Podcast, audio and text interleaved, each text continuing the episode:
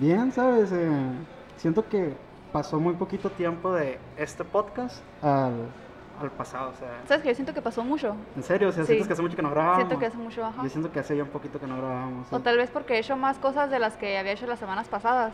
Y por eso siento que pasó más tiempo, no sé. Puede ser este, o sea, siéndote muy sincero, me da hueva grabar este día porque traigo como un bajón Ajá. Emocional, físico y me corté el cabello, no sé si te diste cuenta. y- Sí, sí me di cuenta. Y traigo un, un agüite por eso. Porque te cortaste el cabello. Sí. ¿Y por qué te lo cortaste? Porque ya, pues está, está zarra la historia. Haz de cuenta que se, se descompuso mi aire acondicionado. Entonces estoy Ajá. empezando a dormir sin aire acondicionado. Ajá. Entonces, en las mañanas que me despertaba tenía como una, un sudor raro en la cabeza por el cúmulo de, de cabello y pues ya sabes que mi Etcétera. una telaraña, ¿no? Así, ajá. Bien culera. Bueno, pues total, era para dormir más a gusto. Ok. Creo que me bien. compliqué demasiado, pero era para dormir más a gusto. Fin. Tenías que bañarte nomás. Así se mira quién lo dice. Mira quién lo dice. Es parte del show. Bueno, Angélica, eh, creo que nunca hemos tenido tan poco tiempo. Creo que eso fue más bien lo que me hizo sentir que hace que grabamos poquito. Que nunca habíamos tenido tan poco tiempo desde que decidimos un tema hasta que llegamos a grabarlo, ¿no?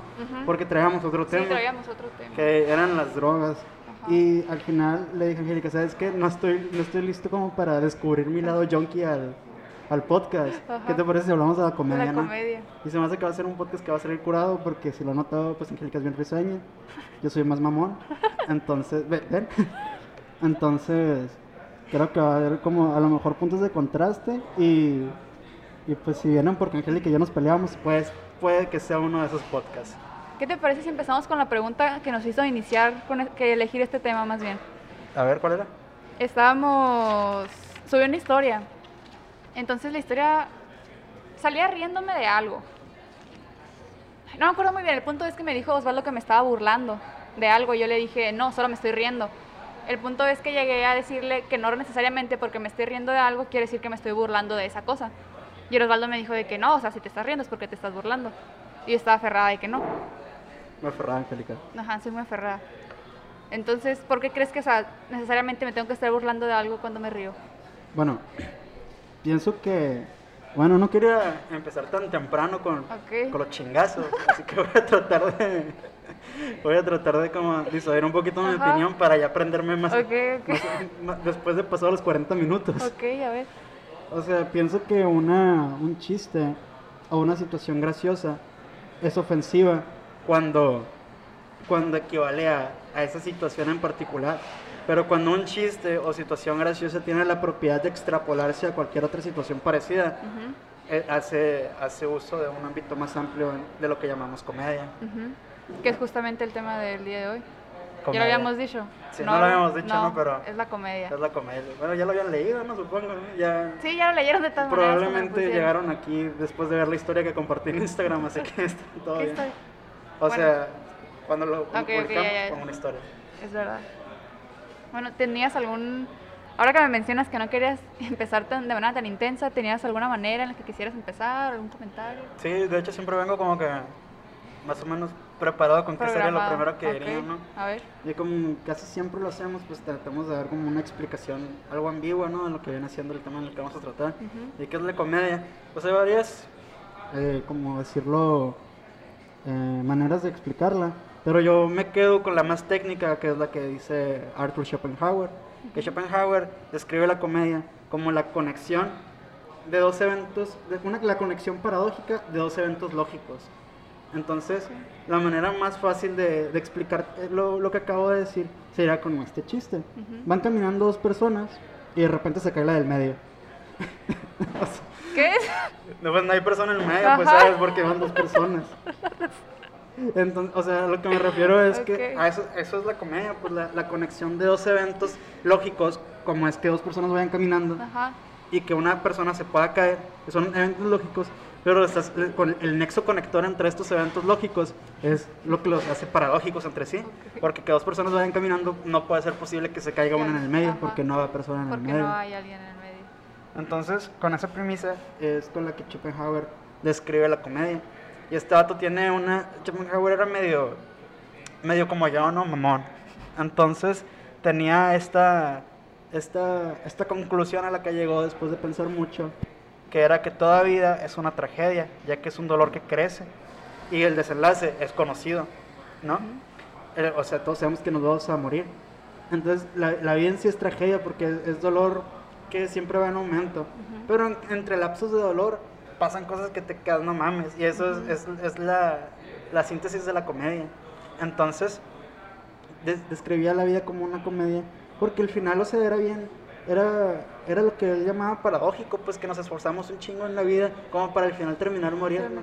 Por eso dice que, que la vida es una, una comedia. Una comedia. Que, o sea, me- escuchando un chingo de podcast como lo hice de los 14 a los 20 años, me di cuenta de que todos los podcasters tienen como una manía con un tema que siempre explican y lo extrapolan a un chingo de, de episodios. Yo también me he fijado en eso, ¿sabes? Y ahora me agüita saber y descubrir por mí mismo que el que yo siempre uso es el puto guasón, güey, el Joker. Y me hace, me hace triste saber que es un tema tan pendejo, pues el guasón es un personaje de cómic. pues. Pero el Joker di- dice en su película, me he dado cuenta de que mi vida no era una tragedia, sino que era una comedia. Que pues es, que es, un- es el pensamiento de Schopenhauer. Washer. Entonces, bueno, yo traía como la idea más... Para mí la comedia, ¿consideras la comedia un arte? Ah, mira, yo tengo una, yo tengo una explicación, de, o sea, investigando me hice una quote que Ajá. está enmárquenla, ¿eh? O sea, A ver, aviéntatela. Tú lo inventaste. a la bestia. Me equivoqué de hoja, me traje otra hoja. Mentira. Sí, o sea, esta era la de borrador, o sea, ves que esta está limpia y esta está como toda Ajá. obtusa. Pues es- me traje la mala, pues me traje la... Y no tienes la... Pues aquí lo traigo todo en la A ver, cabeza, date, mira. date. La comedia se ejecuta como una ciencia con la finalidad de una obra artística. ¿Por qué, por qué lo digo? Porque, o sea, la comedia tiene elementos súper precisos. Por ejemplo, un ritmo. Si un chiste lo alargas o lo acortas más de lo que debería, pierde totalmente Pierde la gracia. O sea, tiene cosas como el ritmo, el remate, que, que tienen que estar ahí implícitos para que realmente te dé risa. Y si no lo tiene, pues no mames, no, pues no da cura. Exactamente como pasa en la ciencia, pues un experimento científico tiene unos procesos muy específicos para seguir para al final tener el resultado deseado. Y te da pues el resultado deseado que quieres dentro del ámbito científico. Pero la comedia que te provoca al final una risa, que Una una, risa. es risa. totalmente humana, pues Ajá. comparo la risa como el hecho de enamorarte o incluso de ir a cagar, pues es, es igual de humano.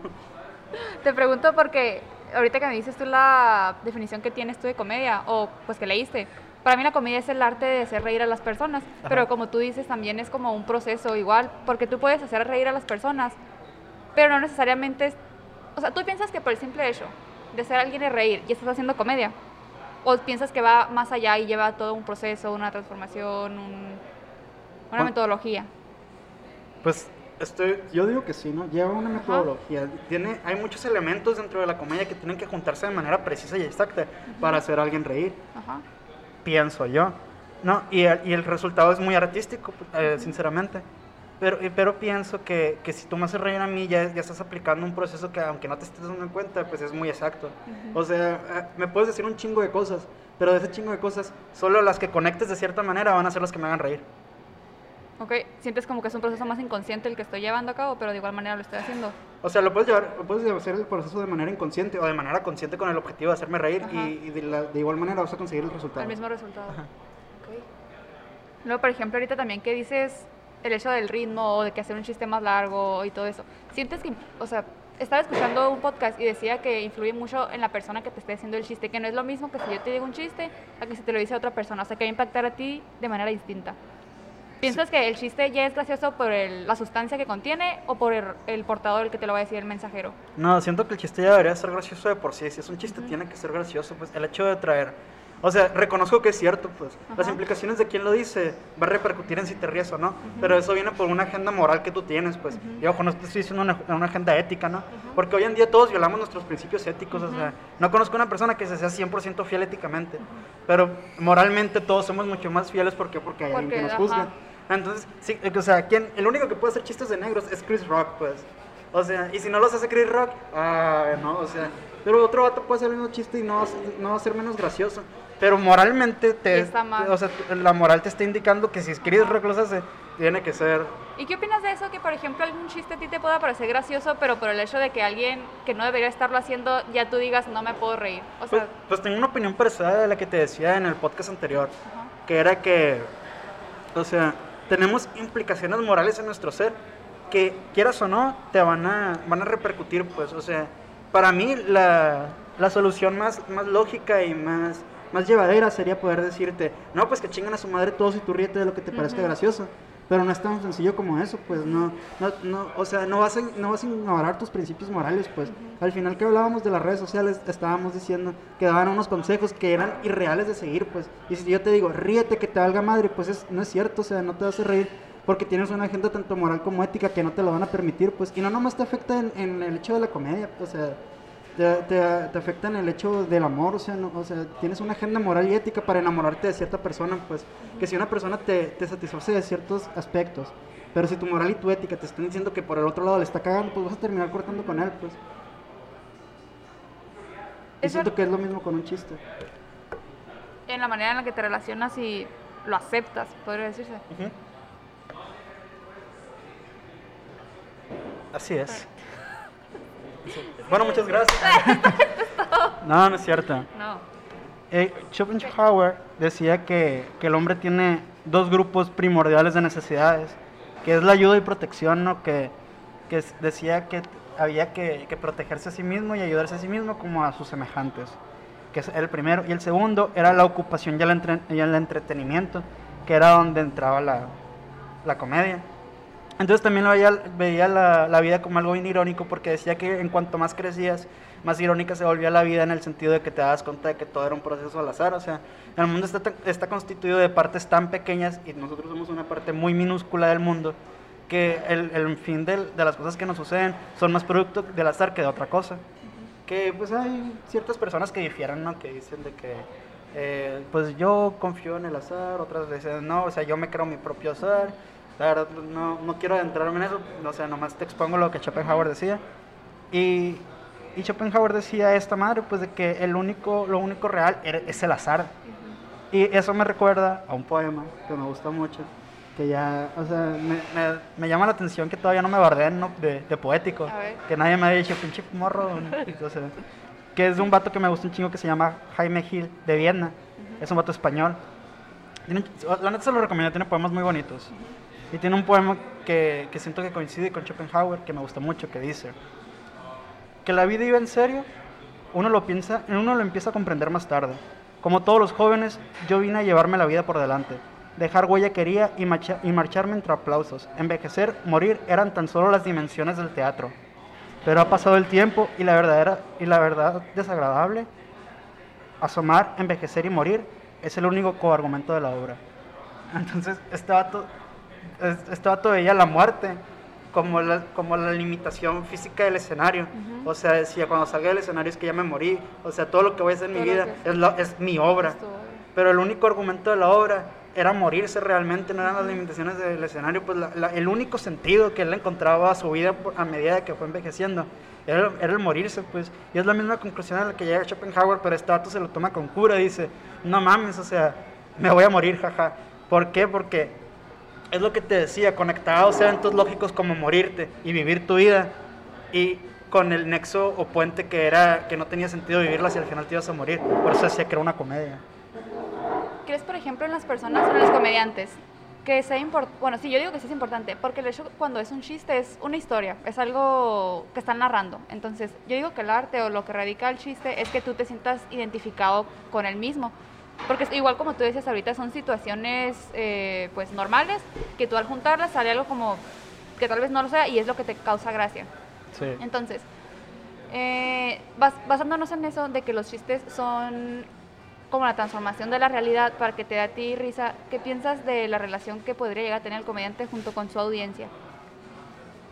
Ah, o sea, por ejemplo, En- al, al momento de estar diciendo un chiste que relata una historia, que probablemente todas las personas que se van a reír se van a sentir identificados. pues, o sea, el poder que tiene decir un chiste y que las personas se identifiquen con él. o sea, tú dices, por ejemplo, que si llegase un chino de China Ajá.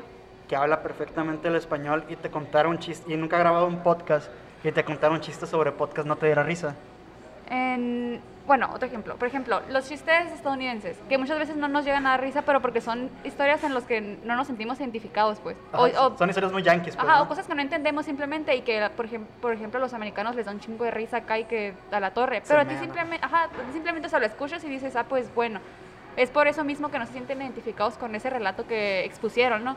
Sí. Entonces, para mí se me hace muy poderoso eso, que tú tengas la capacidad de expresar una historia que te pasó, o probablemente no, Ajá. y que las demás personas se sientan identificadas con la misma, al punto de reírse, pues, porque al fin y al cabo la risa es un movimiento involuntario, o sea, tú no decides me voy a reír, simplemente es una respuesta a un estímulo, ¿sabes cómo?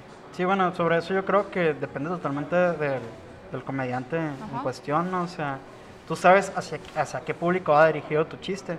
No, o sea, yo, o sea, no necesariamente hablando de un chiste, si tengo una anécdota cagada con un compa, se la voy a contar a mi compa porque sé que le va a dar risa, pues, pero se la puedo contar a otra persona y sé que no le va a dar risa, pues, entonces, el, el- la implicación, yo pensaba que te ibas, ay, yo pensaba que te ibas más o menos por la implicación cultural de un chiste, pero no, o sea, te vas más No. por la implicación sobre, sobre, No, la, vive, sobre la vivencia de la experiencia. No, pues también podría aplicar, por ejemplo, lo de la cultura que me dices ahorita, del que viene un chino y que te dice un, un chiste y que no te ríes. Ajá. O sea, también implica, yo me refiero a las experiencias, pues, que igual podrían ser un resultado de la cultura que estás viviendo. Pues está bien, o sea, por ejemplo, quien eh, tengo entendido, eh, hay una persona, un comediante que me caga, que no voy a decir su nombre, porque ojalá un día compre el podcast y nos patrocine a todos.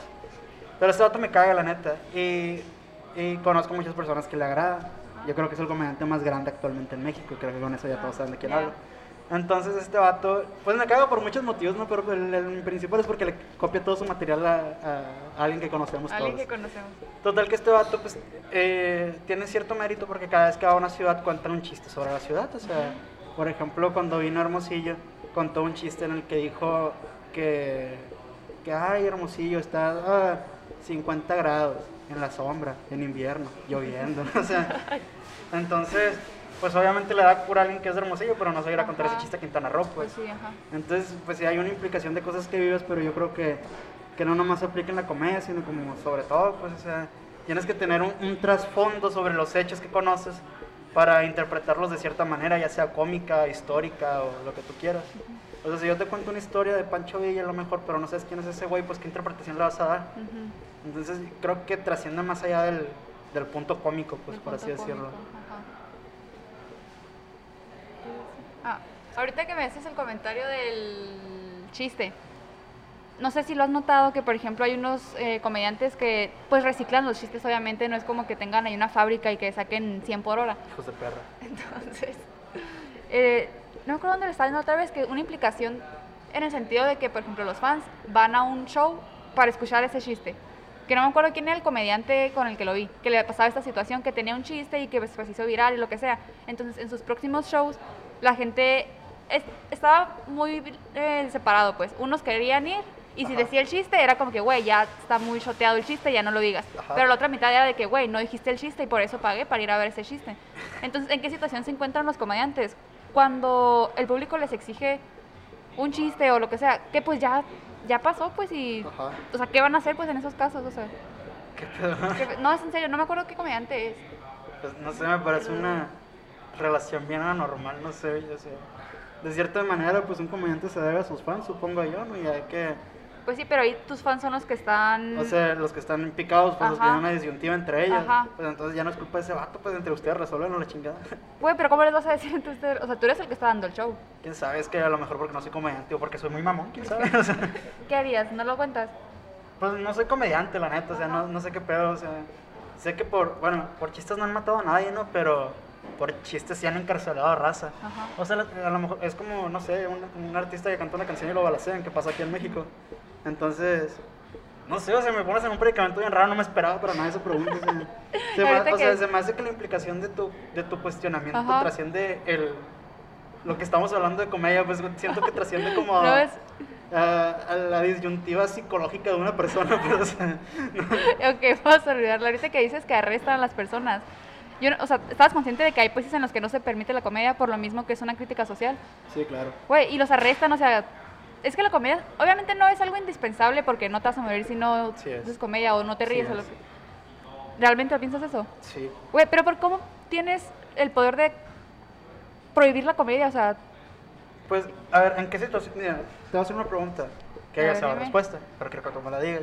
a ver, ¿En qué, en, en qué sociedades se prohíbe la comedia? En los donde hay regímenes totalitarios, Ajá, en las dictaduras, ¿no? ajá, ¿Por qué se prohíbe la comedia en las dictaduras? porque son las críticas sociales y pues quieren evitar, Sí, o sea, porque, porque si, o la comedia se burla de la tragedia. ajá, Y siempre y, y te vas a burlar de quien está arriba de ti. Porque si te burlas de quien está No es abajo de ti, lo estás oprimiendo. Es, es- ajá, es más gracioso. Entonces, en un, en un estado totalitarista, todos son una mierda. O sea, en un estado totalitarista no hay ricos ni pobres, todos están en la mierda. ajá. Y solo hay un rico, que es el dictador. Entonces, ¿de quién te vas a reír? Del dictador. Y siendo un dictador, pues evidentemente no le va a gustar que te rías de ti, pues. Entonces, por eso siento que la comedia trasciende a un punto en el que es necesaria. Pero ¿qué se hace en esos casos que, o sea, no puedes? ¿Qué? O sea, ahorita que tú estás diciendo, por ejemplo, que sí sientes que es necesaria para vivir la comedia. sí. Entonces, ¿qué procede ahí? Pues es que, por ejemplo, aunque no se burlen, o sea, esas personas, yo estoy seguro que se ríen, pues. O sea, hay, un- hay un documental en Netflix que no me acuerdo cómo se llama. El que te caga. No, no, no, uno chilo, uno que sí es documental. Uno que no es de Netflix, que Netflix lo subió, pero no es de ellos, pues. Que es sobre, sobre unos comediantes. Y, y hablan de cosas como de raza que, o sea, de que se ríen las personas en África, pues, o sea, las tribus africanas, de qué chingados se ríen, pues, porque a lo mejor a ti te cuento un chiste que ya en la televisión al otro día te da risa, ¿no? Pero ellos que no tienen de televisión, ¿de qué se ríen? O sea, curado el documental, pues, es una buena pregunta. Entonces ya te muestran de qué se ríen y pues en todas las culturas hay algo de qué reírse, pues, o sea, como te digo, es algo tan natural reírte como ir a cagar, pues, entonces no importa qué tan culera esté tu vida, te vas a terminar riendo en algún momento u otro. Freud lo decía, o sea, que la, que la respuesta la respuesta lógica al sufrimiento era la risa. Entonces, si tomamos lo que dice Freud como una verdad absoluta, nos vamos a dar cuenta que posiblemente las sociedades que están más oprimidas o más culeras se ríen incluso más que nosotros. Probablemente. Basándonos en el punto de que la comedia es burlarse de la miseria ajena. Pues no solo de la... Bueno, sí, de la miseria. Sí, de la sí. miseria ajena. Pero te- creo que también te puedes reír de la miseria propia. Propia, ¿no? ajá, que igual es el chiste. Pero creo que, por ejemplo, mm, ¿cómo decirlo? Creo que te puedes burlar de la miseria propia, pero cuando es un problema extrapolable a, a otras personas. O sea, por ejemplo, si tengo un problema muy específico de mí, siento que no me daría risa. Pero si siento que tengo un problema que le pasa a otras personas, creo que sí me podría reír de eso. Que o sea, tú tienes un problema que le pasa a otras personas. Ajá, que es un problema generalizado, por así decirlo. Pues depende igual de la persona, ¿no crees? Porque yo puedo tener un problema en el que otras personas también se sienten identificadas, pero si yo... De hecho, en un podcast te dije, me acuerdo, que para poder hacer comedia era eh, la tragedia, más tiempo, igual la que ya te da risa, porque si tú estás en un... Estoy de acuerdo, o sea, estoy de acuerdo que sí es así, Ajá. pero no estoy de acuerdo con que sea así. ¿Por qué no? Porque no, no creo que deberías dejar de pasar cierto tiempo para que algo sea gracioso. Tengo un, un, un vato que me da un chingo de risa, ¿no? Ajá. Se llama Anthony. Ujú. Que este vato eh, se dedica a hacer comedia, ¿no? Pero muy, muy pesada. Y dice este vato, siempre, cuenta un chiste muy culero, no me acuerdo cuál era. Y dice que es- hay un grupo de personas que él llama los policías de la comedia. Que, yo, yo- que siempre cuando lo dijo me acordé de Fashion Police, que ¿te acuerdas de ese programa? Sí. Ah, pues los, los policías de la comedia. Que determinan qué es gracioso y qué no. Y el vato dice, Antonio se le algo que me parece muy, muy cierto. ¿Quién chingados son esas personas para determinar qué puta madre es gracioso y qué no? Si la comedia es algo tan subjetivo. No, o sea, sí, pero no creo que la fórmula, por decirlo así, se refiera a que tienes que dejar un año, sino para que sea gracioso, sino para que el reírte de eso sea aceptable. Porque una cosa es que dé risa y otra cosa es que esté bien reírte de eso. Sí, no, o sea, está bien, pero o sea, yo, yo a mí se me hace algo muy hipócrita porque, por ejemplo, Anthony Jeselnik lo dice, o sea, di- dice eso, que dice, y es, es, es- trabajan por modas estos vatos, porque te dicen que algo no es gracioso en, cier- en cierta medida en, en un tiempo, y luego dicen que otra cosa no es gracioso, pero cuando otra cosa deja de ser gracioso, el primer, la primera cosa que no era graciosa vuelve a ser graciosa, lo dice Anthony Jeselnik, y luego cuenta un chiste sobre el cáncer, y todos se ríen. Y dice, ese chiste no hubiese sido gracioso en el 2009. Y luego dice, ahora vamos con los transgénero. Y todo el público se queda callado. Entonces dice, ven. En algunos años va a ser gracioso hablar al respecto, pero es Ajá, por lo sea, mismo. es- o sea, y va a ser, o sea, va a ser gracioso y van a poder hacer chistes y a lo mejor no va a haber la misma cantidad de gente putada que hay actualmente con los chistes transgénero. Pero no estoy diciendo que quiero que sean graciosos. Estoy diciendo que si no van a ser graciosos ahora, no los hagan graciosos después. Pero te fijas cómo la situación en la que estamos viviendo moldea lo que da risa y lo que no da risa. Porque probablemente si no estuviéramos en el predicamento de que está mal que te rías de esto, está bien, o es aceptable, o lo que sea, simplemente te reirías ya y sin, sin remordimiento, pues. No creo. ¿No crees? No, porque no creo que la sociedad moldee lo que es gracioso y lo que no es gracioso. No, Oye, lo que es aceptable que te rías y lo que no es aceptable que te Ah, rías. eso sí, Ajá. los valores morales que Ajá, te- sí, pues que son los que te imponen. sí. Y pues llegan a ti, te influyen de manera hasta te prohíben de qué reírte, pues. Incluso cuando, como ya te dije, es una respuesta involuntaria, a veces no decides reírte o no. Sí, muchas veces te ha pasado que te, te ríes y te sientes mal de reírte. ¿no? Ajá, sí. Cuando ves cosas en Facebook o lo que sea, o que comparten memes o lo que sea, y tú de que, güey, está chistoso, pero no lo voy a dar, me divierte porque está mal este meme o lo que sea. Me ha pasado. Y es un pedo eso porque incluso también es como tratar de, ¿qué? De encajar pues en la sociedad, porque, o sea, ¿por qué no le estás dando me gusta o me divierte o lo que sea?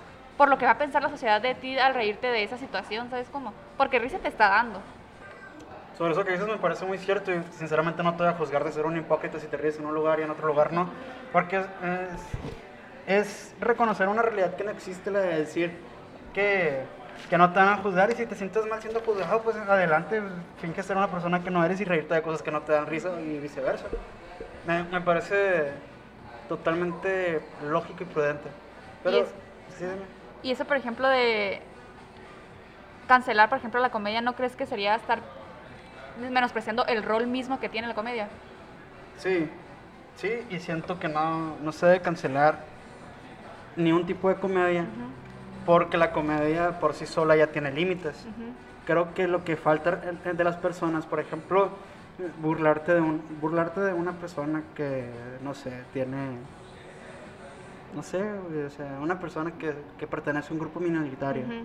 O sea, puede ser gracioso, lo admito, ¿no? Ujú. Pero por ejemplo, hay una franja muy delgada que muchas veces la gente no es capaz de reconocer, que es donde un chiste está hecho con la intención de ofender a alguien y cuando un chiste está hecho con la intención de, de dar risa.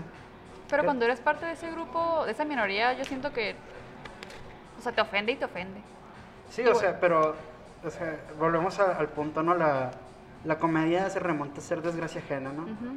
Entonces, desde, desde esa premisa y, partimos, pues todos estamos, est- todos estamos propensos a, a ser Sí. ofendidos por la comedia, pues.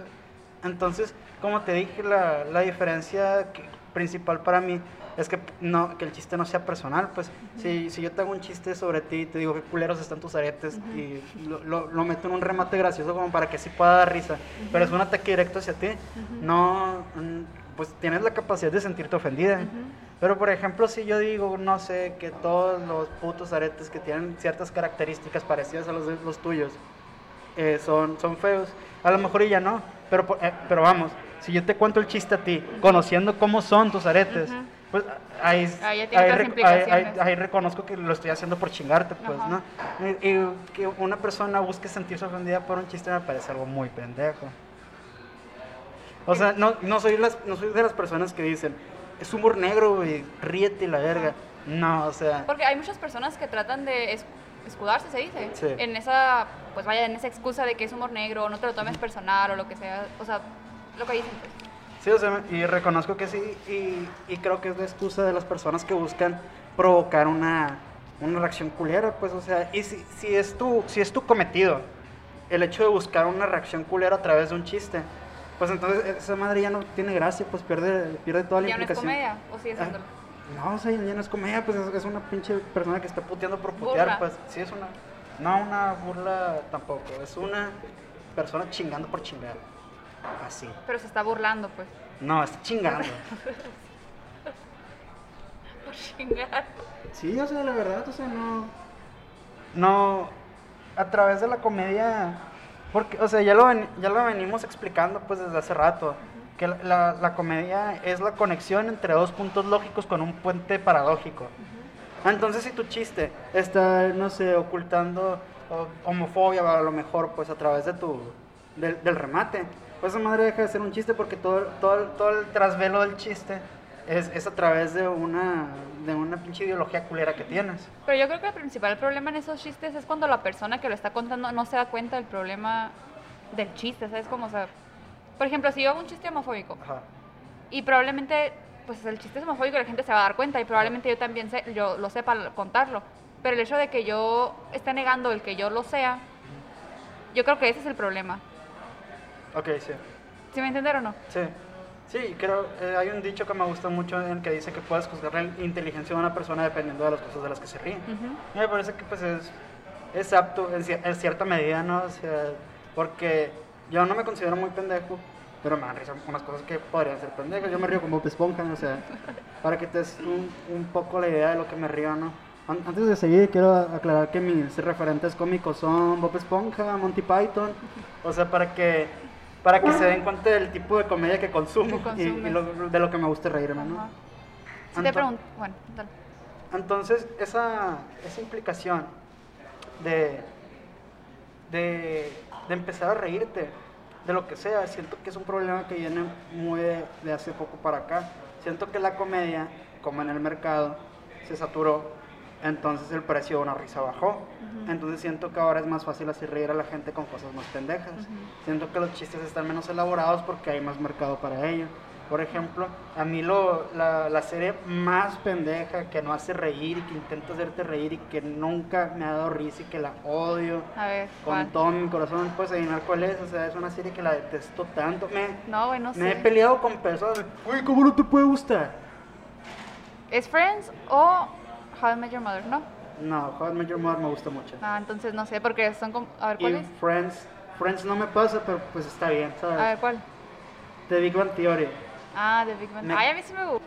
¿Y por qué tendrá tan buenas respuestas? Aquí te va. Porque como te digo, el mercado cómico se expandió tanto que ahora cualquier cosa que te venden como graciosa puede colarle y pensar que sí es graciosa. Pero la risa es una respuesta involuntaria, no es como que... Ajá, ¿y qué, qué te está condicionando la- la- el, el hecho de reírte? ¿El hecho de que haya sido gracioso o que ponen unas putas risas de fondo? Es eso, güey. Es un Pues- espejo, entonces como se ríen, me río, dices. Ajá, exactamente, pues o sea, si tú estás en un grupo de personas y todos empiezan a reír, un efecto involuntario es que tú- a ti también te da risa. Y eso es lo que es, es por eso que Bang Theory pone las risas en primer plano. Te reto a ver un video de, de chistes de The Big Bang Theory sin risas de fondo y verás lo incómodo que se siente el episodio. El cringe potente. Ya, pues no me gusta usar la palabra cringe, pero sí. sí- Lágrima. Manda. Nada. Pues eso está en culero. Conclusión. Conclusión. Pero, o sea, a, a lo que me a lo que quería llegar con todo esto es que últimamente, desde que explotó el stand-up, eh, ha habido tantos comediantes emergentes y nuevos que se saturó el mercado y ahora hay muchas cosas. El, el panorama cómico está tan amplio y tan grande que hay muchas cosas que se piensa que puedan llegar a dar risa cuando realmente no. Pero, y lo malo de eso también, yo creo que la comedia se ha llegado a estandarizar, porque los comediantes hacen bromas de lo mismo, pues, o sea, del Ah, mismo sí. tema. Entonces, igual es porque es lo que está pidiendo el público y es lo que la gente se ríe y eso les da números, etcétera. Pero creo que podría llegar a ser contraproducente el hecho de que todos estén haciendo pues material del mismo tema, Sí. porque hay tantos temas de los que puedes hablar y pues reírte y verle el lado positivo a las cosas negativas, pero que ya se están en uno solo, se me hace como que llega a ser la monótona. Sí, todo es gracioso explicado de cierta manera. De hecho, al punto al que quería llegar con toda la explicación de por qué The Big Bang Theory es una cagada, A ver. es que al- volviendo al tema principal en el que decíamos que una persona tiene una implicación de que algo es gracioso cuando realmente es ofensivo, es porque su, su, su sentido cómico está tan condicionado que cualquier pendejada puede ser gracioso por el mercado tan saturado que ahora cosas que, que te venden como que es un trasfondo gracioso, o sea, el hecho de ponerlo en una plantilla de un meme te hace pensar que es gracioso, porque los memes son graciosos. Entonces por eso pienso que, que hay personas que pueden compartir cosas ofensivas que, y los catalogan bajo gracioso porque está bajo el umbral de algo que consideran un chiste. No sé si me estoy dando a entender. Creo que sí, el formato, tal vez, o no. El- sí, el, el formato o el hecho de que ahora te puedes reír de cualquier pendejada no, no te hace tener un juicio o un criterio, pues la, la comedia se volvió tan burda y tan absurda que puedes pensar que cualquier pendejo puede hacer comedia y que cualquier pendejo se puede reír de la comedia, es estúpido. Pero igual yo siento que es la misma esencia de la comedia actual, o sea, de estos tiempos, ¿no crees? El hecho de que la comedia ahorita lo que te da risa es algo absurdo, algo que no Mm. tiene sentido probablemente y no necesitas pensarlo. Por, Mm. Cuando te dicen de que si tienes que explicar un chiste, no da risa. Ajá, sí, sea- pero, o sea, no, no, es por, no es por ahí por donde voy, o sea, por ejemplo, las, pues, por ejemplo, las pinches imágenes de un Mario con colores deluxe y que dice Una algo, y dice un enchiladas acá, de- Tlaxcala, ¿no? Tlaxcala, o sea, ¿por qué nos da risa? Porque estamos condicionando a que porque es un meme tiene que ser gracioso y si no te ríes eres el pendejo que no- amargado que no se reír de esa Es que madre. probablemente lo que da risa es que no da risa. Bueno, es que si lo quieres ver por ese lado, o sea, le estás encontrando sentido a un trasfondo cómico que ya teníamos establecido, pues. ¿A qué me refiero con esto? A que, A mi ver. muletilla, ¿no? ¿A qué me refiero con esto? Lo que trato de decir es que hemos adoptado tantos formatos cómicos que hemos transgredido a la comedia en una manera en la que teníamos un formato que era genuino y daba risa y estaba estudiado para que dara risa, pues. Y ahora que tenemos estos formatos y decir, ese que no da risa es lo que da risa, o es, es la misma primicia para mí que, un- que hace que es humor negro, ríete, o sea, es, ¿sabes? Es como que hay cosas que, la- por eso digo que la, la- la comedia tiene una ejecución de ciencia, porque es muy exacta, pues tiene cosas como el ritmo, el remate que se tienen que llevar a cabo para que dé risa realmente, pues. Entonces podemos volver Ento- al... Entonces, lo que trato de decir es que si tú tomas este tipo de cosas de que Tlaxcala y la verga, o, o pinches gays y la verga, Ajá. ríete, es, es comedia, es un Ajá. chiste. Es- es- para mí es el mismo umbral, pues estamos condicionando a que algo sea gracioso porque le estamos dando la etiqueta de chiste, pues. Entonces podemos volver al, al inicio que te preguntaba que si algo porque da risa ya es comedia. La respuesta es no. Porque, por ejemplo, las fotos que me estás diciendo de que sale una foto ahí medio rara y cualquier cosa, enchiladas o tlaxcala, lo que sea, y te da risa, pero no es comedia. ¿Por qué? Porque Pero- bajo la definición de comedia que ahorita comentábamos, que podría llegar a ser la burla de pues la miseria.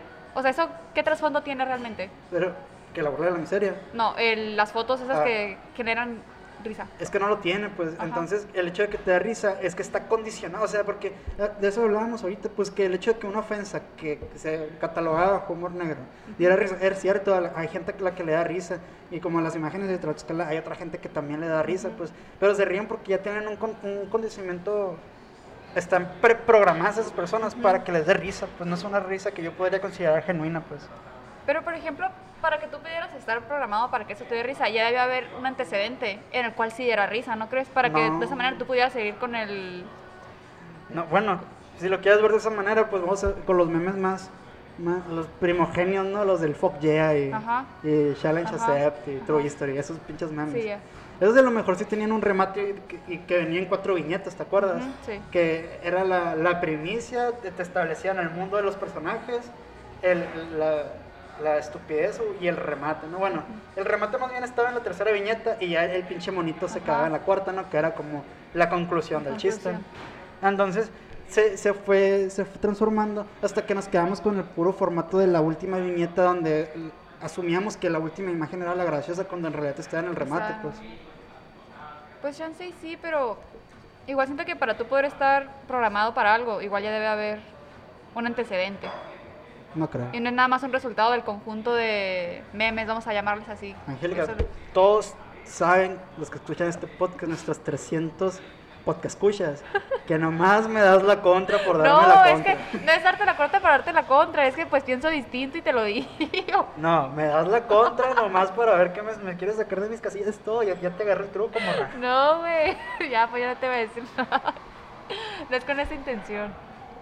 Pues simplemente Yo- pensamos distinto. Yo sé que sí. Güey, neta, no. A ver, pues ya, ya no te voy a decir nada de eso. No, sí es lo que le gusta a la gente, la polémica. Bueno, pues que había, hay una serie que no me tocó, y a ti tampoco, porque es más vieja que nosotros, A ver, de. Dogman. Pero una vez lo vi en, en un tweet que, que decía este vato, el, el Dogman era un, un pato que usaba lentes, que tenía un peinado medio raro. Que decía que la comedia puede herir a las personas y al, alienar, ¿cómo se dice? Ali- no, alinear no es parecido, es alie- alienar, alienar, Alienar. ¿no? A las personas y herir a otras Ujú. de la comedia.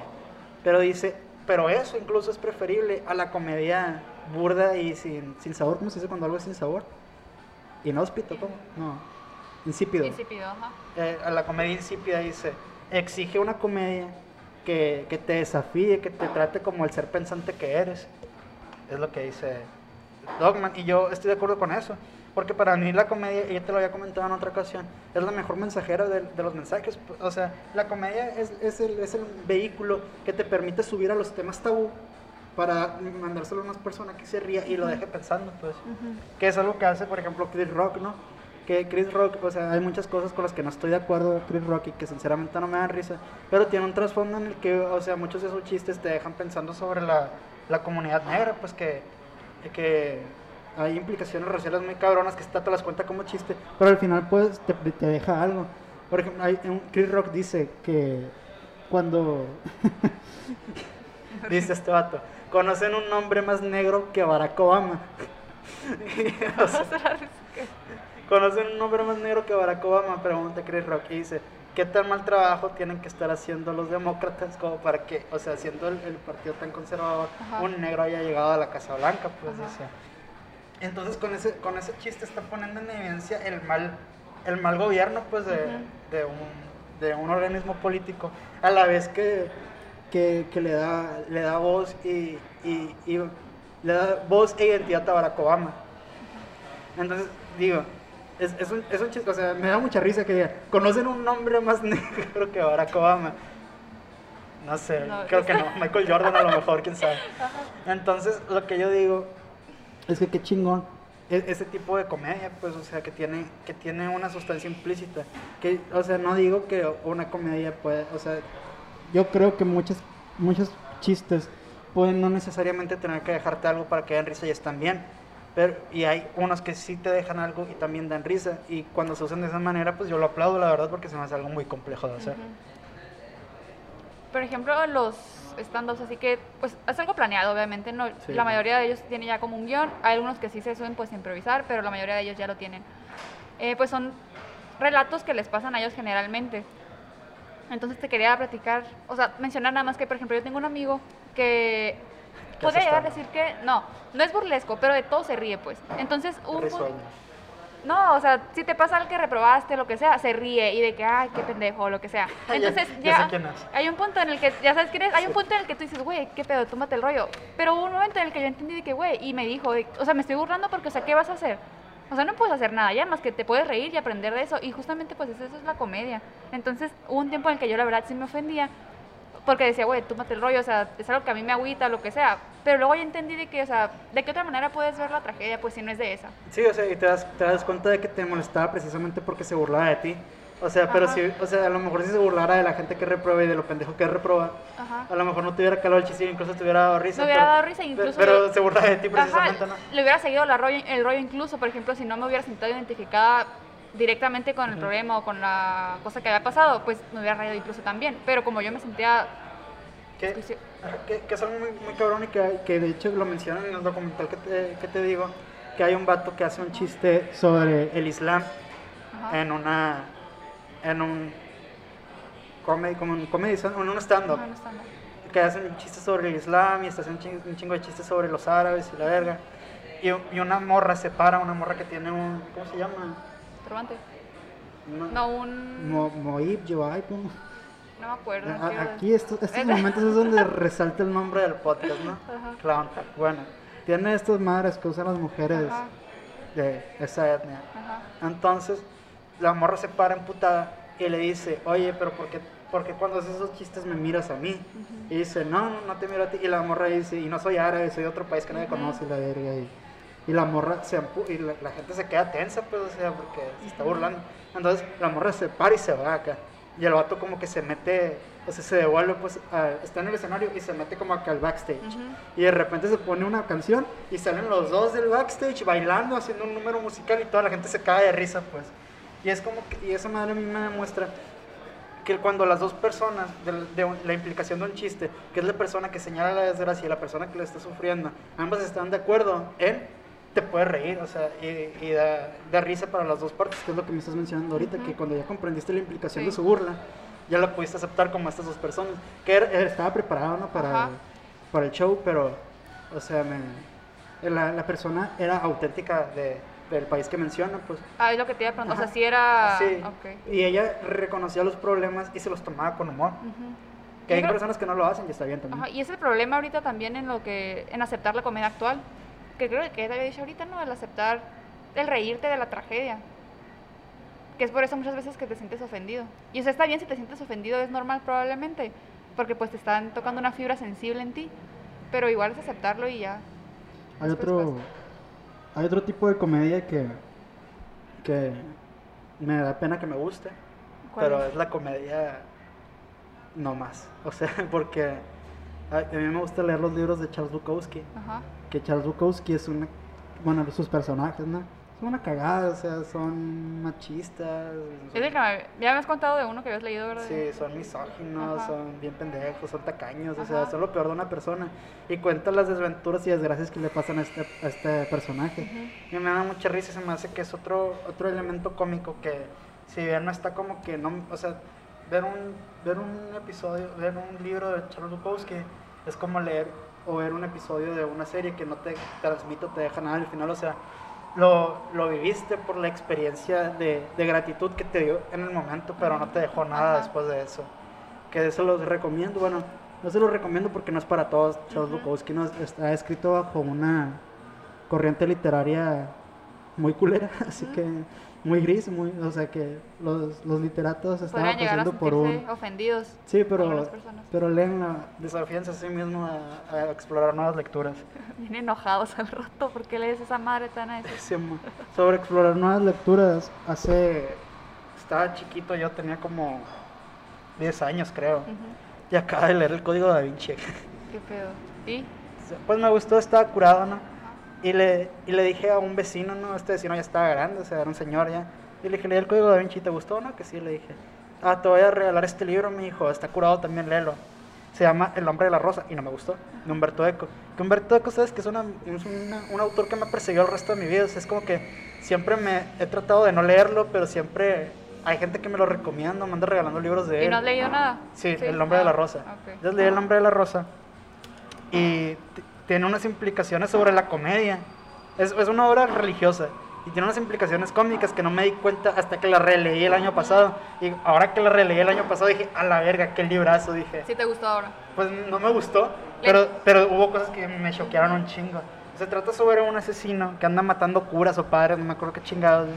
Pero este vato robó un texto de, de Aristóteles, el personaje este. Robó un texto de Aristóteles en el que habla justamente de la comedia. Y dice que la comedia es sumamente necesaria, pero que también es sumamente peligrosa. Porque dice que si tú empiezas a reírte, dice Aristóteles, te puedes reír de lo que sea. Porque como seres humanos tenemos esta trascendencia sobrenatural hacia las cosas que nos rodean, que nos permiten reírnos de lo que sea. Entonces dice que no te tienes que sentir culpable por reírte de algo, pero tienes que reconocer cuando algo es culero de reírse. Entonces dice Aristóteles que lo más peligroso es que si tú te puedes reír de lo que sea, te vas a burlar de lo más sagrado que tenemos. Y dice, te vas a burlar de Dios. Y cuando te rías de Dios vas a perder toda la fe y vas a, vas a vivir sin reglas y la verga. Entonces este vato como es un pinche psicópata asesino súper totalista, co- to- autoritario y la verga, se estos textos, ¿no? Para que nadie descubra la comedia y nadie se ría de Dios. Pero bueno, o sea, y, pero est- est- esto, esta reflexión de Aristóteles me parece curada. Pero realmente no es una reflexión de Aristóteles que esté comprobada, ¿no? Porque no hay un texto que esté como que... Ah, no, no hay archivos de un texto de Aristóteles como tal, pero sí dice que fue porque se quemaron, pues, esos textos, que los quemaron los, no sé, los persas, yo qué chingados sé. Entonces, me, me- o sea, me parece una reflexión que a lo mejor si no la dijo Aristóteles, me parece que está curada de, de traer a la mesa, o sea, está chila, pues, o sea, sinceramente, si tienes la, si tienes la capacidad de reírte de todo, creo que trasciendes a un nivel superior de, de moralidad, de ética, porque todas las implicaciones ya parecen absurdas y es lo que me dices de tu amigo, o sea, se me hace que ese vato ya esté en un nivel superior porque Sí. si, si es capaz de ya de reírse de todo, pues ¿qué le va a dañar? Ajá. No, y de hecho sí. O sea, es- ah, de hecho así lo percibo. Entonces, tu compa, la verdad no son pendejos Aristóteles de nuestros tiempos. Si estás escuchando esto. ¿Ya sabes quién es?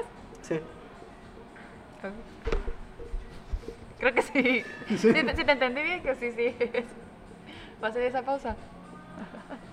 Güey, a ver. Te quería preguntar, yo creo que esa pregunta debería haber ido más al inicio. ¿Por qué da risa lo que da risa? O sea, ¿cómo- no sé cómo preguntar. O sea, Angélica siempre me hace lo mismo. ¿qué? O sea, te digo, Angélica, aquí están los datos siempre, ¿por qué no me crees? Lo que da risa, da risa porque son dos conceptos paradójicos. No, pero bueno, está bien. Pero por ejemplo, ¿por qué te ríes cuando alguien se cae? Yo no me río. ¿Por qué la gente se ríe cuando alguien se cae? Bueno, pues creo que volvemos a lo mismo, que percibes cualquier cosa como graciosa. O sea, esto es... Pero eso es ya desde hace tanto antes de generalizar la comedia y estandarizarla, ¿sabes cómo? O sea, ¿por qué nos reímos de la miseria de las personas, pues? O sea, ¿por qué nos parece graciosos a nosotros? Siento que puede llegar a ser porque no te está pasando a ti y que te- eres, eres susceptible a ese tipo de desgracia. Pues, o sea, todos nos podemos caer, pero el que se cayó no eres tú, así que pobre pendejo, jaja. Si te ríes, o sea, me entonces. pare- o sea, creo que es una pregunta que me tomaría más tiempo reflexionarla, pero mi primera impresión cuando me la haces es eso. Que siento que muchas veces me haces quedar mal, ¿no? Porque me, o sea, yo nunca tanto haciendo preguntas, pero, o sea, yo te, yo te digo algo y tú me dices tu opinión, No, pero es que, me haces preguntas bien específicas y tengo que carburarlas al instante para no andar cortando el podcast y, y me haces quedar bien mal siempre. Una disculpa, güey, es que luego te van a andar diciendo lo que te dijeron. Sí, de hecho, así eres tú, me haces quedar mal. Güey, no, ¿qué te pasa? No, no es con intención. No, no te va a quedar mal si siempre das respuestas acertadas. No es cierto. Sí, o das sea, buenas respuestas. La gente te percibe a ti como la que sabe. acá, Claro que no, y yo soy el claro que que no, no, es siempre. cierto. Si no, ¿por qué te hubieran dicho lo que te dijeron? Por machista, porque No, me, entonces no, me no, es que mira, eso. como misógino. No, güey, no. El problema con eso es que en la mayoría de los podcasts, en todos, yo creo que Hablo del explaining, ¿no? Pero los que, Ajá. los que escucharon el podcast anterior para que sepan qué pedo. Ajá, eh, yo creo que la cosa, o por lo que lo perciben así, es porque tú vienes con datos, estadísticas, o sea, vienes con autores, películas, libros, es- y yo vengo más a hablar desde una perspectiva personal, ¿sabes? Como, entonces yo creo que por eso pueden llegar a percibirlo de esa manera, pero no es el caso. Sí, ese es el caso. No- Entonces, entonces ¿Sí estás haciendo entonces? manda. ¿Sí me estás haciendo? No, el, caso es que, que me O sea, haces eh, quedar mal. o sea. Lo voy a cortar, no te preocupes. ya lo vas a agarrar ahorita, chingas. bueno, Angélica y yo nos acabamos de dar el tiro, gané. Eh, Porque te retiraste, qué peor. nos dimos el tiro. Vamos a dejarlo en eso. Ajá. Y creo que las implicaciones cómicas de las que hablamos ya, ya quedaron claras. Creo que en la que más llegué a divagar fue en la del humor negro. Porque, No tocaste el tema como te hubiera gustado. ajá, porque se me olvidaron mis, mis notas Tus precisamente, pero sí tenía unas que otras cositas ahí interesantes, a lo mejor en otro podcast. Pero así, sobre lo más relevante de lo que hablamos fue, ¿tú crees que la, o sea, te voy a hacer una pregunta yo a ti ahora? A ver, dime, avéntatela. ¿Tú crees que hay que limitar el humor o tiene un límite?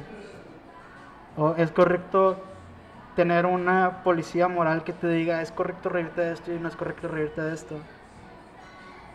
Que sí creo que es correcto, o sea, Sí. que está bien. Ajá. Es que siento que igual lo que te va a dar risa va a depender de tu moral, pero también va a estar implicado, lo- tomando en cuenta que la moral es personal y la ética ya es algo de la sociedad en conjunto, ¿no? Que te dice lo que está bien y lo que Es está al mal. revés.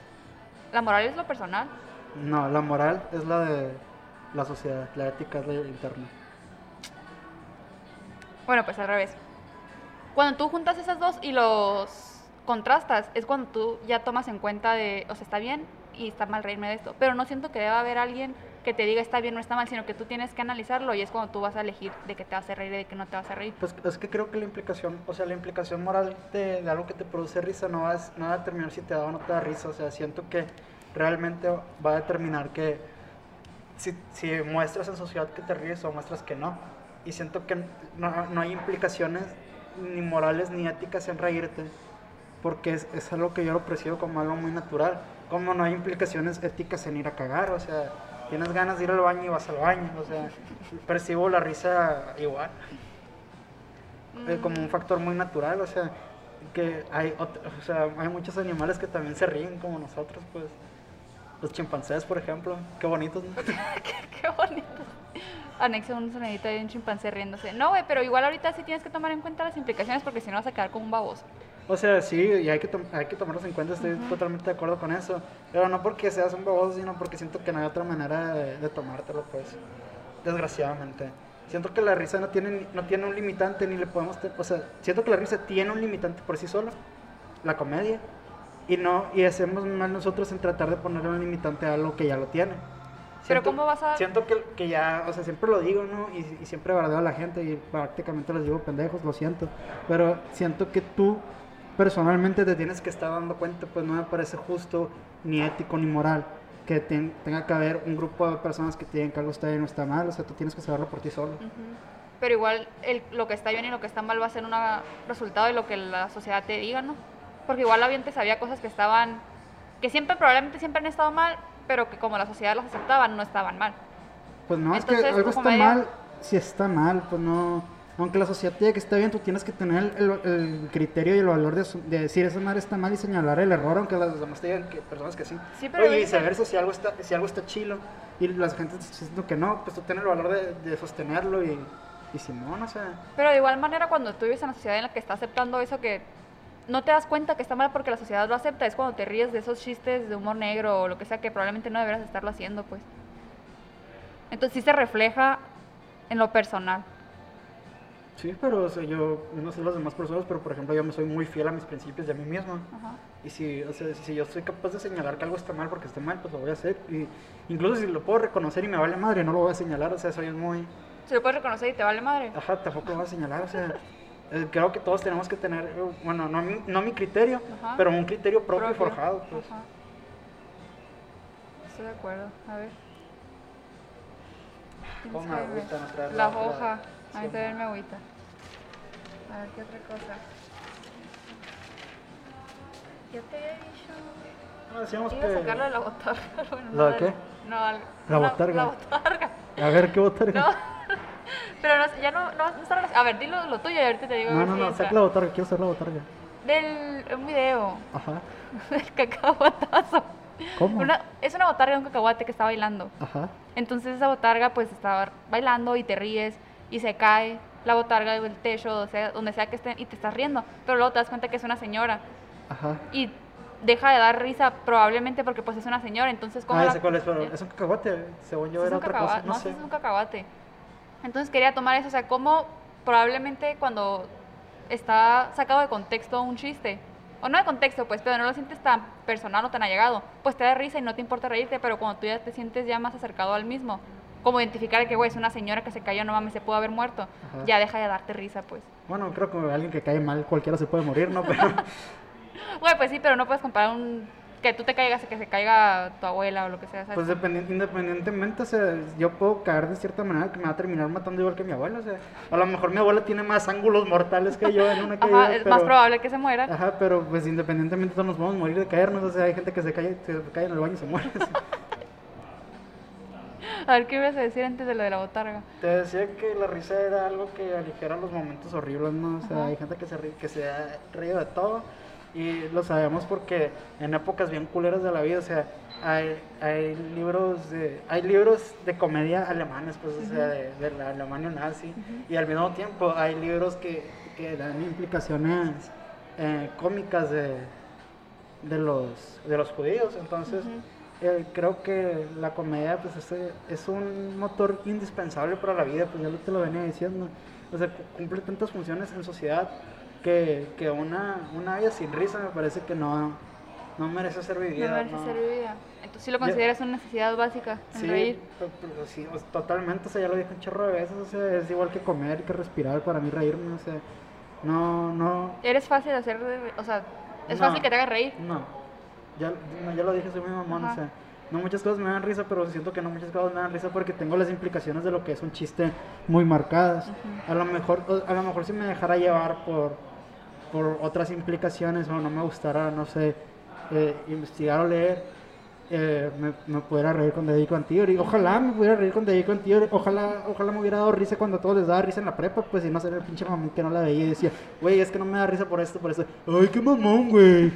o sea, me hubiese gustado que no me pasara eso, Ajá, pero pues no es el caso. pero no es el caso. Ento- o sea, hay, hay libros que, que me gustan mucho y que me hacen reír en voz alta, pero Te ríes con los libros, algo así. Qué Güey, no, suena eso, ¿no? no. Es, no es lo más mamón que No, o escuché. sea, en el caso, güey, está bien, pero por ejemplo, yo nunca he leído un libro así que se escribe como comedia o lo que sea, como- o no necesariamente que sea comedia, sino plantean situaciones que dan risa, pues. Pero yo nunca en lo personal me he reído con Leyendo. libros, o sea, es como, ojalá leyendo, yo nunca me he reído.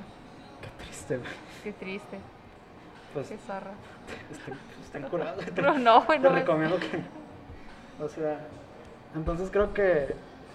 Que sobre todo lo que dijimos, creo que con lo que más me quedo es como con la comedia con, como elemento para comunicar cosas culeras. Miserias. Miserios de señalar problemas, siento que es tan multifacética la comedia, o sea, desde aligerarte un momento hasta comunicar un mensaje muy importante, es fundamental.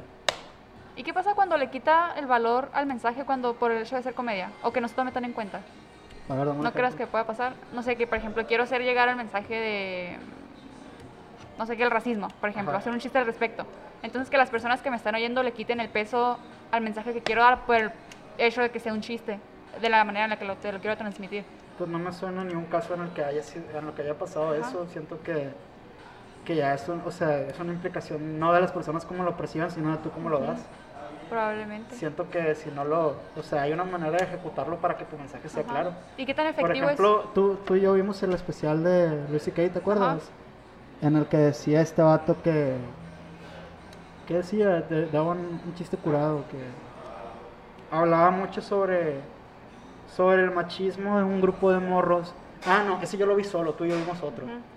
Hablaba sobre el machismo un grupo de morros que, que andaban en una discoteca y, y decía, se comportan como una manada de que sí estúpidos ajá. que decían, ah, vagina, Ah, iban, sí, sí. iban caminando como pendejos y a la gente le da risa y luego creo que saca como un gag de, de, de morras, o sea, que fueron asesinadas y la verga. Ajá. Y dice, "Ah, ya no les da risa, pues, y comunica bien su mensaje, pues, que si no, que si no hubiera metido esa implicación, eh, pues se- la gente igual se hubiera reído y no hubiera Ajá. comunicado el mensaje. Pues, el entonces yo creo que también tiene que ver mucho de lo... La manera en la que lo transmites, Sí, el contexto que le das, claro. obvio. Entonces, creo que va más, no como lo captan las personas, sino cómo lo comunicas. ¿Cómo Creo lo que cuando eres buen comediante, tienes ese superpoder. Esa habilidad. ¿Y los comediantes de hoy en día crees que la tengan? Pues, No creo. Sí, debe No haber- todos. Debe haber quiénes, o sea... Sí, este... Dog, ¿cómo se llama? Jo- Josh Dog, no me acuerdo cómo se llama. El, el vato que tiene el chiste súper famoso de, de cómo ayudó a su mamá a suicidarse. Es un- cualquier vato que hable de comedia va a hablar de ese vato, que tiene, y de ese chiste precisamente. Que este vato ayudó a su mamá a suicidarse y lo convierte en un, en un chiste, pero pues te mete implicaciones ¿Ese como... es el chiste o es algo que le pasó y lo hace... Es algo que le pasó y lo, de cómo ayudó y ya habla de implicaciones de que de, de la eutanasia, de, del suicidio asistido, entonces empieza a hablar de esto y, o sea, Güey, qué habilidad. El, o sea, haber vivido algo así, tener la capacidad de hacer los chistes, es como, no sé. pues se me hace, se me hace más asequible hacer los chistes. Es que, por ejemplo, el otro día no sé por qué, no sé cómo, pero es que Marco Antonio Regil Ajá. tiene un podcast muy viejo y, tiene, y es buen podcast, o sea, me gusta.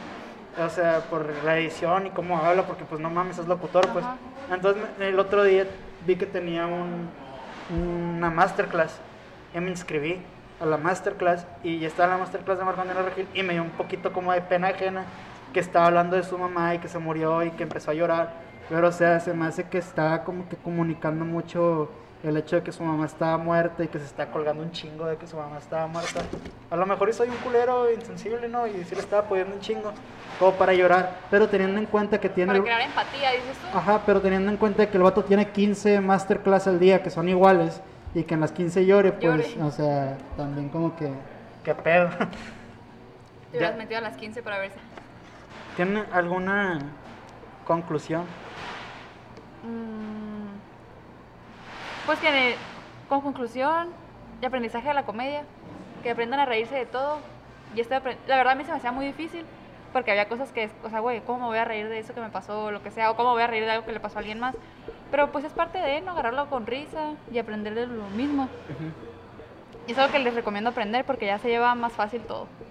Yo sí hay algo que les quiero decir, es que cuando escuchen un, un gag, un chiste, exíjanse ustedes mismos y no se queden con el placer que les provoca la risa, sino que lo analicen y, y- y vean las, las implicaciones que tiene detrás el chiste. Si es un chiste de contexto histórico, analiza el, si los datos, no sé, son correctos o, o por ejemplo, si es un chiste de contexto social, ve así que está señalando el chiste y, y si vale la pena reírte de él.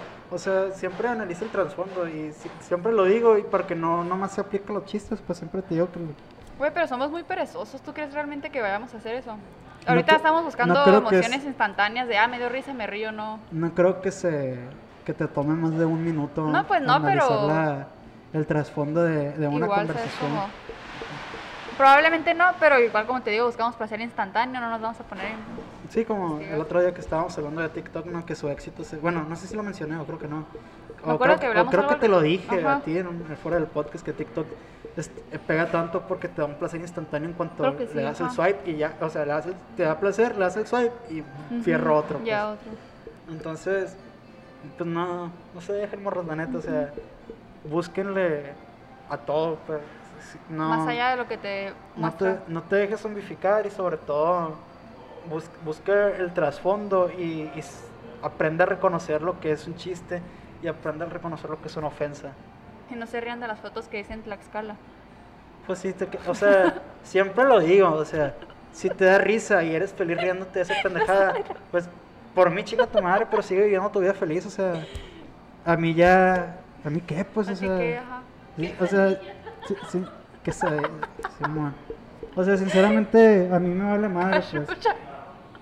Ah, Ya, pues. Vas a empezar. Ya, pues ya. O sea, sinceramente a mí no me da risa, pero si te da risa, ¿quién soy yo? Pues Ajá. entonces, síguete riendo de lo que te da risa, o sea, ya lo cabo es dijo- para disfrutar, pues Ya lo dijo. Schopenhauer, pues te vas a morir, así que si, ya todo es irónico. es-. Si lo ves desde el punto en el que te vas a morir, todo se vuelve ironía, así que ríete. De todo. ¿Sale? ¿Algo más que decir? Nada más. Concluimos así el noveno episodio. Muchas gracias por escucharnos. ¿Noveno? Sí, noveno.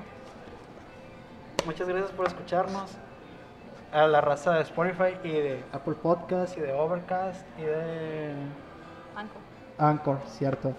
Y a toda esa raza de, de Apple Podcast, que son que es, es el segundo lugar donde más nos escuchan. No sean pinches y déjenos una puta calificación. Tenemos cinco calificaciones nomás y nos escuchan como 30 personas. ¿Cuál es el primero? Spotify. Spotify. Entonces, porque la neta sí ayuda un chingo a tenga, paro. a que tenga más difusión. Ajá. Entonces, yo siempre he criticado a los youtubers, ¿no? Que decía, dale like a la campanita y suscríbete y la verga.